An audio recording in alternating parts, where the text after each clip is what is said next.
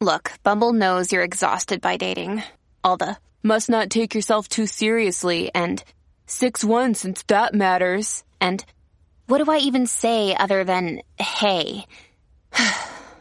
well, that's why they're introducing an all new Bumble with exciting features to make compatibility easier, starting the chat better, and dating safer. They've changed, so you don't have to. Download the new Bumble now.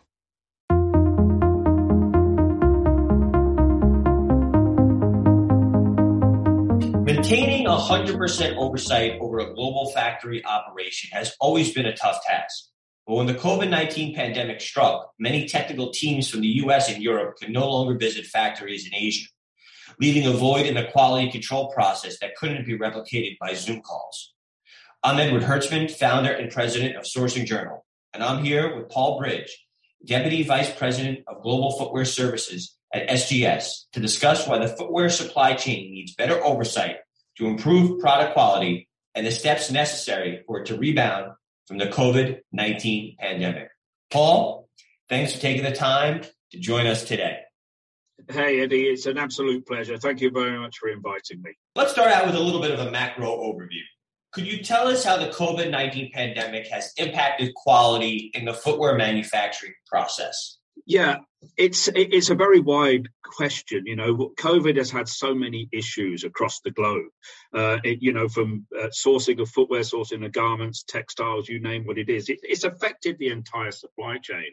But when we look at the product itself, the footwear, what has really been impacted is, is the quality assurance, the quality of the overall product. We've also seen mold issues, we've seen technical issues, we've seen freight costs increase. There's so much that's happened over this 18 month period that's having a, a detrimental effect in some ways on the footwear industry pick quality assurance. Why has quality assurance been affected? You just mentioned it yourself in your in your dialogue there in your preamble, how old Zoom calls have how they have they been effective? But it's not the same as getting feet on the ground and hands on the shoes and eyes on the shoes. And uh, the whole quality issue, I think, has been an issue. I, I mean, I get emails every day Paul, what's wrong with my shoes? Why do they look different? How are they? How has this happened? Why are my soles falling off? And many of these issues are simply because the factories have not had people on the ground. Let's speak specifically on the topic of quality, because this is one area where it's been a little difficult, as you mentioned, to replicate um, the on the ground type of uh, uh, experience, you know, via Zoom. And one of the issues with quality, which you have spoken a lot about and we've talked a lot about offline is the prevalence of mold mm-hmm. due to delayed shipments has become a bigger and bigger concern within the apparel and footwear supply chains. So, you know, these, these boats are sitting there at uh, the ports for weeks or months in some cases. You finally get it uh, into your DC, you see this mold, that's a problem. So, what precautions need to take place to prevent this and similar quality issues in the future? If we look at when COVID first hit and the factories were shut down in Asia, they had production in the lines. They had production in cutting room, the stitching room, on the making line. They had shoes in the warehouse. Nothing was being shipped. So the factories had to store their shoes in unfavorable conditions. You know, what is mold? Mold, what does mold need to grow? It needs three elements. It needs nutrition, it needs humidity, and it needs a temperature you give it the right three elements and it will it will grow but what people fail to see with mold is quite often if uh, shoes arrive in a warehouse in uh, new york somewhere and uh, the, they open the shipping container and they get a bad smell yes we've got mold we go directly back to the shoe factory and say what have you done quite honestly maybe the shoe factory hasn't done anything wrong but you have to look at mold for the entire supply chain even right to the consumer because mold is everywhere. And if you give the right conditions for mold to grow, it will grow. Just to give you a few examples, if I was the manufacturer of leather or a PU material or a textile material for an upper, and the manufacturer of that material is based somewhere in uh, southern Vietnam where it's extremely hot and humid Yet the manufacturer of that material hasn't protected the product before it's delivered to the shoe factory. It's contaminated before it arrives. So it's all about precaution. And mold has been very prevalent during the COVID time, mm-hmm. purely because shoes were stored in poor condition and then shipped in poor condition. And as you say, held in uh, off the uh, Long Beach port because they can't get the, sh- the, ships into port to be unloaded. And it's been the same across the world. That's not just been a US issue, it's happened the same across Europe. So products have been put under extreme stress. Let's pivot a little bit. Um, even with the advent of new 3D technologies and other digital sampling platforms throughout the pandemic, what would you say is still missing um, in the manufacturing process from a human perspective? Where has the bottlenecks been? Again, it's a really interesting question because what has been highlighted through the COVID situation is, of course, none of us have been able to, to, travel, to go into the markets, to go into the factories, to put our hands on the shoes. And we mentioned that in the first question.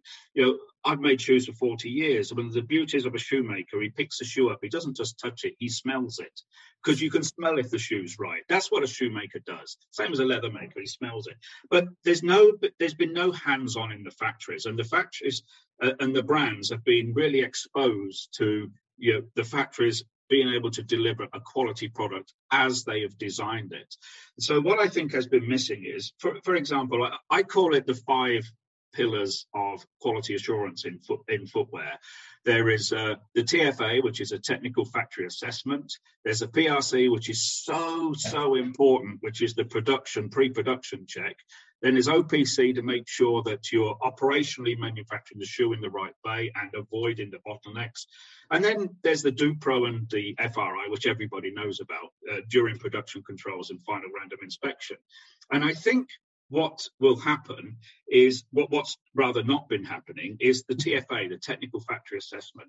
So purchasing managers, purchasing directors are placing orders out into Asia with a factory that's come to them and said, look, we've got the capacity. But do you know they've got the capacity or the capability or the know how or the quality assurance procedures in place? You know it because they've told you, and you've got nobody on the ground to check it to, to make sure it's been happening. And that's why there's been issues. I've had issues come across my desk where shoes have been delivered, and I specifically talk about the UK, they've got the wrong soles on them, the wrong colour. The upper material has been changed because possibly there was a cost implication. But of course, the shoe has not been made according to the bill of materials that the brand has required.